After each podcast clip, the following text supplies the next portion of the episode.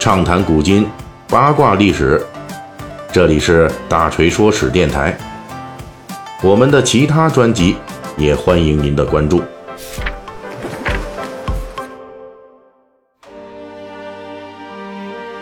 呃，最近这个《三国演义》细节解密啊，我们一直是在聊这个幽州骑兵天王公孙瓒。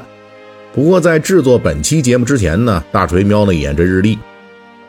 今天是二月十八日，明天二月十九日，也就是咱们传统的正月十五元宵佳节了啊！一到这元宵佳节呢，就说明咱们这春节这年啊过得差不多了啊。之前这些天呢，我看咱们这个收听量啊是往下掉了啊，为什么呢？大家一过年就忙了，回家的回家，旅游的旅游，所以呢可能就没太顾得上听我这节目。这两天，哎，我发现这收听量蹭蹭的往上涨，哎，这说明大家基本都回归到这个工作和学习当中了，都开始年过完了，咱们干正事儿是吧？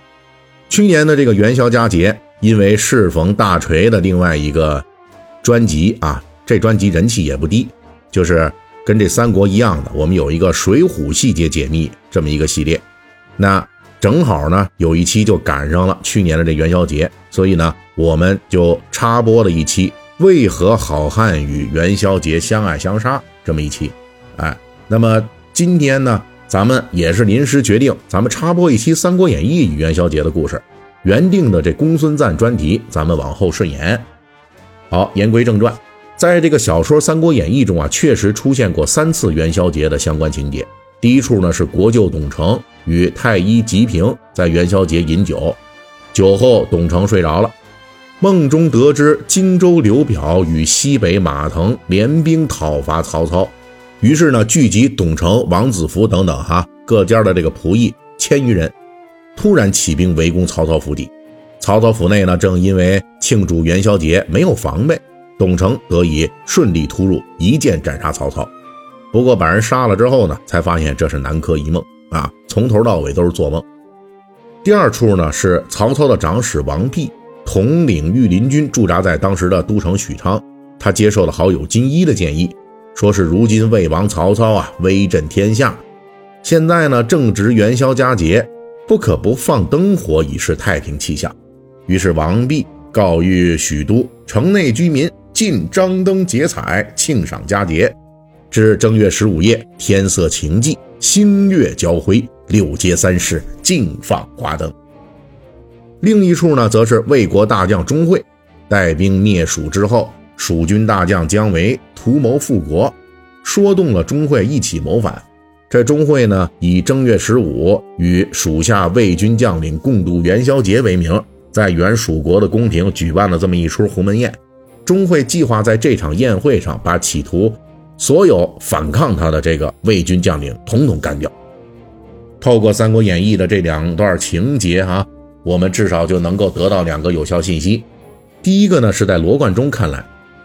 元宵佳节是非常重要的节日，而且这一点在官府民间都具有普遍的共识性，所以元宵佳节需要隆重庆祝。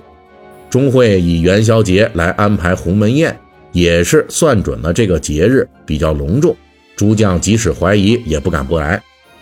第二个信息呢，就是罗贯中认为，在东汉末年三国时代，元宵节放花灯庆祝的习俗已经出现了，所以才会在小说中安排了一出王弼下令许都放灯的故事。不过，罗贯中关于这段元宵佳节的剧情安排，从正史资料上来看是错误的，因为在历史文献中出现元宵节燃灯的这么习俗啊。最早也要到南北朝时期了，也就是三国以后好久了。而像《三国演义》中描述的那种满城放花灯的这种大规模元宵灯会庆祝场面，那更是要到隋唐时期才能正式形成。而这个呢，已经是《三国演义》相关情节四百年之后的事儿。这里大锤还要多说一句：历史上元宵节正式出现放花灯、彻夜狂欢的局面，那还要更晚一点。大致是在唐朝武则天统治时期才定型，对吧？你想想，这个东汉末年，这个诸侯纷争啊，天天打仗，民不聊生，谁还有心思去庆祝呢？那一定是这个国定民安，哎，经济发达，这个时候才能够说一些节日啊，大家才有心情去庆祝。而且呢，小说后边一节，这个钟会啊，借这个元宵节的这个节庆隆重啊，邀请诸将参加鸿门宴，这个情节安排看起来呢也比较可疑，因为在东汉末年的文献资料中，后世学者虽然可以找到元宵节的记载，但是当时的元宵节还没有达到《三国演义》中描述的如此浓重的节日地位，所以后世学者就推测了。罗贯中在《三国演义》中对元宵节的描写，其实呢是根据他自己所在的这元末明初的生活体验来完成的。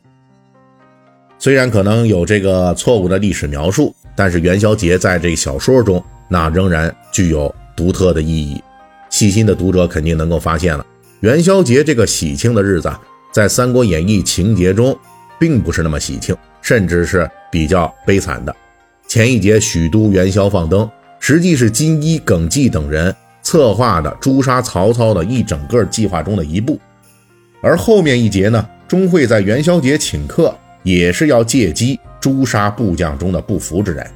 而且书中这两个计划在元宵节搞事情的谋反行动是都失败了，下场也特悲惨。金一、耿纪等五人呢，宗族老小全部被杀，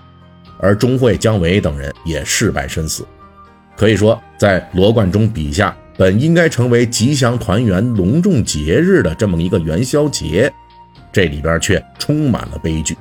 唯一的亮点呢，就是第一处董承顺利斩杀曹操的这元宵节美梦。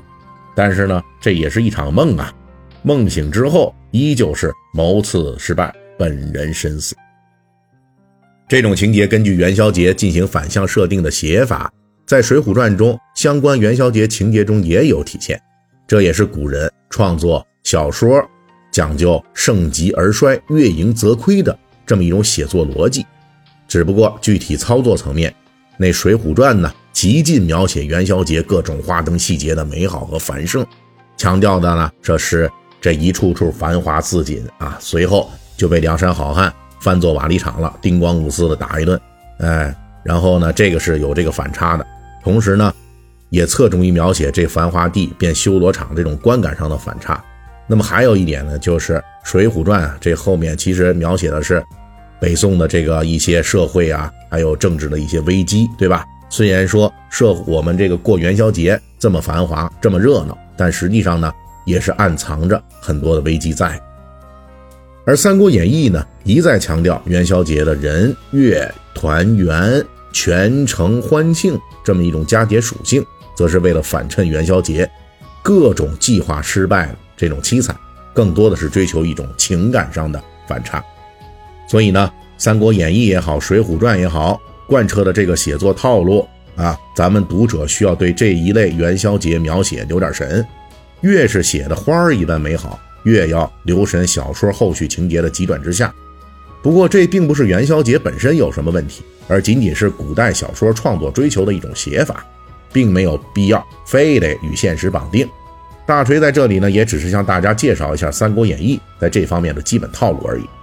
现实中的元宵佳节本就是我国历史上著名的狂欢节日，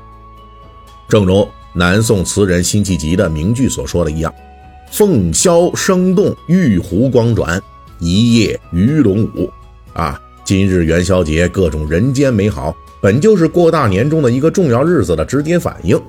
所以呢，在此咱们节目最后，大锤也恭祝咱们各位读者听友元宵佳节快乐。好了，节目最后咱们感谢一下这两周啊给大锤打赏的这些朋友们啊幺七七幺八八零 tfyp 足球小将大空翼，还有新视线耶律小石一五零九二三七 uywn 以及 llzzmm。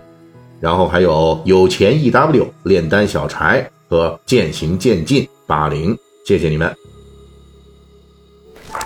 本期大锤就跟您聊到这儿，喜欢听您可以给我打个赏。